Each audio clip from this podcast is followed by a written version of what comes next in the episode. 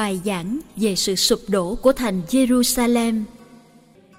Luca chương 21 Nhân có mấy người nói về đền thờ được trang hoàng bằng những viên đá đẹp và những đồ dâng cúng, Đức Giêsu bảo: Những gì anh em đang chiêm ngưỡng đó sẽ có ngày bị tàn phá hết, không còn tảng đá nào trên tảng đá nào. Họ hỏi người: Thưa thầy, vậy bao giờ các sự việc đó sẽ xảy ra và khi sắp xảy ra thì có điểm gì báo trước? Đức Giêsu đáp: Anh em hãy coi chừng kẻo bị lừa gạt, vì sẽ có nhiều người mạo danh thầy đến nói rằng chính ta đây và thời kỳ đã đến gần. Anh em chớ có theo họ. Khi anh em nghe có chiến tranh, loạn lạc thì đừng sợ hãi, vì những việc đó phải xảy ra trước, nhưng chưa phải là chung cục ngay đâu. Rồi người nói tiếp, dân này sẽ nổi dậy chống dân kia, nước này chống nước nọ. Sẽ có những trận động đất lớn và nhiều nơi sẽ có ôn dịch và đói kém. Sẽ có những hiện tượng kinh khủng và điểm lạ lớn lao từ trời xuất hiện.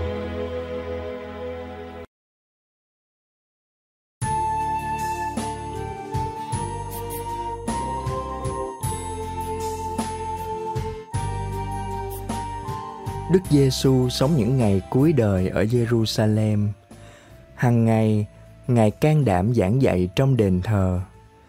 Dù Ngài biết đây là nơi các nhà lãnh đạo Do Thái đang tìm cách giết Ngài. Đức Giêsu phải đương đầu với những cuộc tranh cãi gay gắt của các thượng tế, kinh sư và của nhóm Sa đốc. Đây là những cuộc đụng độ cuối cùng trước khi Ngài rơi vào tay họ.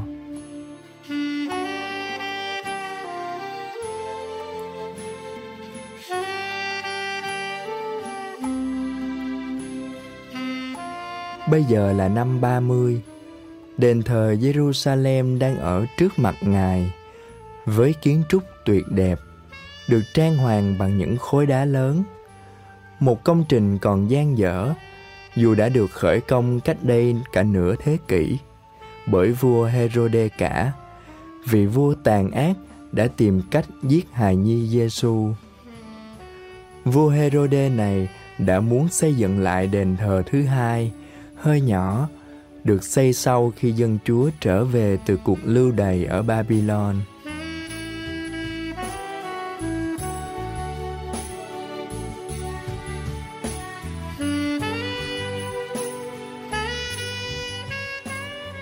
Khi nghe có người trầm trồ trước vẻ đẹp và sự đồ sộ nguy nga của đền thờ, Đức Giêsu đã đưa ra một lời tiên tri kinh khủng về số phận của công trình này. Ngài loan báo về sự sụp đổ của đền thờ ngay khi chưa xây xong. Sẽ có ngày không còn khối đá nào trên khối đá nào. 40 năm sau, lời tiên tri của Đức Giêsu được ứng nghiệm. Năm 70, quân Roma đã thiêu rụi ngôi đền thờ đẹp đẽ này. Đúng là ngày nay không còn khối đá nào trên khối đá nào trừ một bức tường phía tây còn sót lại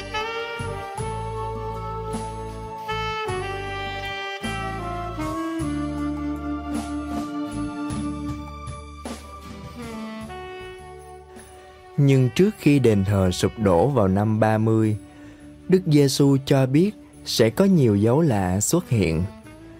Trước hết, có nhiều kẻ mạo danh Đức Giêsu để quyến rũ lường gạt người ta Ngài dặn các Kitô hữu đừng dại dột ngây thơ đi theo họ. Ngài cũng dặn chúng ta đừng khiếp sợ khi thấy chiến tranh và loạn lạc, đói kém và ôn dịch. Hay khi thấy các dân đánh lẫn nhau, các nước gây chiến chống lại nhau. Ngoài ra trong thiên nhiên còn có nhiều hiện tượng kinh khủng. Những trận động đất lớn, những dấu lạ lớn lao từ trời xuất hiện.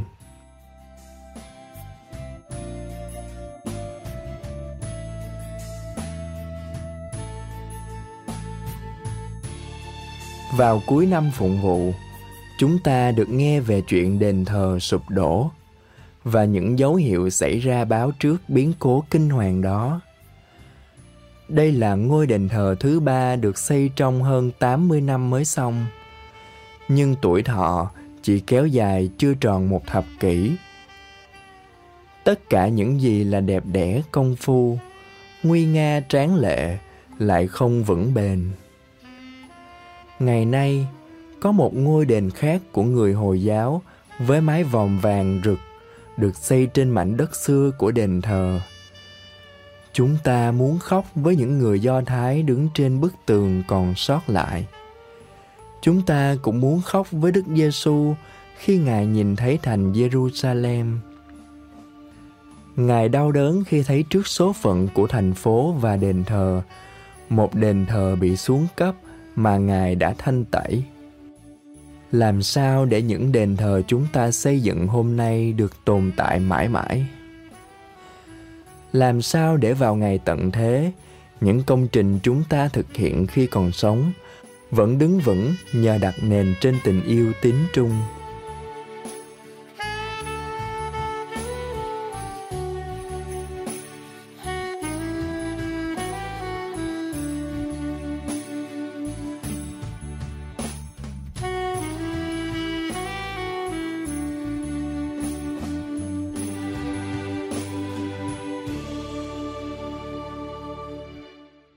Lạy thiên chúa là cha. Cha ngự trên trời cao, trên các tầng mây. Nhưng cha cũng ở nơi trần gian, trong những đền thờ bằng gỗ đá. Khi con cha xuống thế làm người như chúng con, thân thể của ngài là ngôi đền thờ, bị phá hủy qua cái chết trên thập giá, nhưng lại được phục sinh và đầy tràn sức sống mới.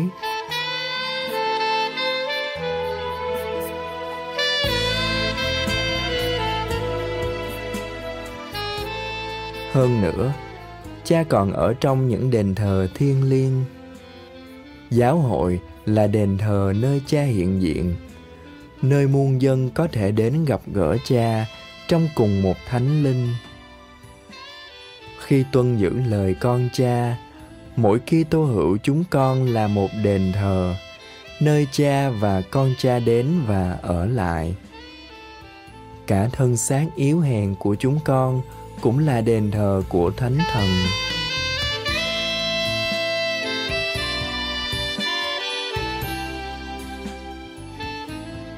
Xin cho chúng con biết quý các đền thờ của cha, tôn kính và gìn giữ sự hiện diện sống động của cha ở đó.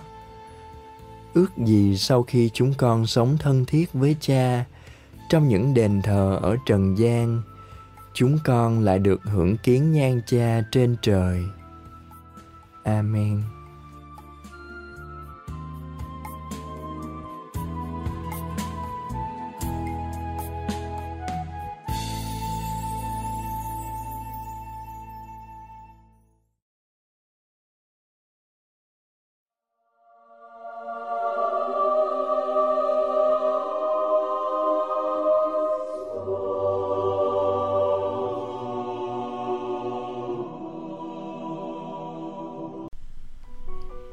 Ngày 28 tháng 11, Thánh James ở Marques, sinh năm 1391, mất năm 1476. Dominic Gangala, sinh ngày 1 tháng 9 năm 1391 tại Monte Grandon, Marques, thuộc tỉnh Ancona, miền trung nước Ý, dọc theo bờ biển Adriatic. Sau khi lấy tiến sĩ giáo luật và dân luật tại Đại học Perugia, năm 22 tuổi, Ngài gia nhập dòng Francisco và là môn đồ của Thánh Bernardin thành Siena. Ngài bắt đầu một cuộc sống thật khắc khổ. Ngài ăn chay 9 tháng trong một năm và mỗi đêm chỉ ngủ có 3 tiếng. Ngài hãm mình đến độ Thánh Bernardin ở Siena phải bảo Ngài giảm bớt lại. Thánh James học thần học với Thánh Joan ở Capistrano. Được thụ phong linh mục năm 1420, Thánh James bắt đầu cuộc đời rao giảng và bởi đó Ngài đã đi khắp nước Ý cũng như đến 13 quốc gia thuộc Trung và Đông Âu Châu. Sự hăng say của Ngài đã giúp nhiều người trở lại đạo. Người ta ước lượng khoảng 250.000 người và giúp lan tràn việc sùng kính thánh danh Chúa Giêsu. Bài giảng của Ngài thúc giục giáo dân cải thiện đời sống và nhiều thanh niên gia nhập dòng Francisco vì sự ảnh hưởng của Ngài. Lời Chúa thật thánh thiện và đáng yêu quý dường nào, chỉ có lời Chúa mới soi tỏ mọi tâm hồn tín hữu, làm thỏa mãn người đói khát, an ủi kẻ đau khổ. Lời Chúa giúp linh hồn tạo được công nghiệp, và giúp mọi nhân đức phát triển. Lời Chúa gìn giữ linh hồn khỏi nanh vuốt ma quỷ, giúp người độc ác nên thánh thiện và mọi người trên mặt đất trở thành công dân nước trời. Cùng với Thánh Gioan ở Capistrano, Thánh Albert ở Satiano và Thánh Bernardin ở Siena, Thánh James được coi là một trong bốn cột trụ của phong trào nghiêm thủ của dòng Francisco. Các ngài nổi tiếng vì sự rao giảng. Để chống với tệ nạn xã hội về số phân lời quá cao, cha James thiết lập một tổ chức gọi là Montes Pietatis, núi Bác Ái. Đó là một tổ chức bất vụ lợi để cầm đồ với lãi suất thật thấp. Dĩ nhiên các tay cầm đồ ác đức không hài lòng với tổ chức này, nên đã hai lần họ thuê người đến giết ngài. Nhưng cứ mỗi lần đối diện với ngài là các hung thủ đều quên hết dự tính ở trong đầu. Cha James qua đời ngày 28 tháng 11 năm 1476 tại Naples, Ý Đại Lợi. Ngài được mai táng tại Thánh đường Santa Maria Nuova ở Naples, Ý Đại Lợi và thi hài vẫn còn nguyên vẹn. Đức Thánh cha Urbano thứ 8 tôn phong chân phước cho cha James ngày 12 tháng 8 năm 1624 và Đức Benedicto thứ 13 đã ghi tên cha James ở Marques vào sổ hiển thánh ngày 10 tháng 12 năm 1726 và đặt ngài làm quan thầy của thành phố Naples, nước Ý.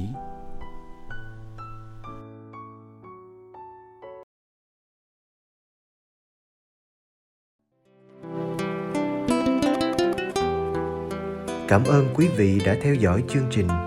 Kính chúc quý vị một ngày mới tràn đầy niềm vui và ân sủng của Chúa và mẹ Maria.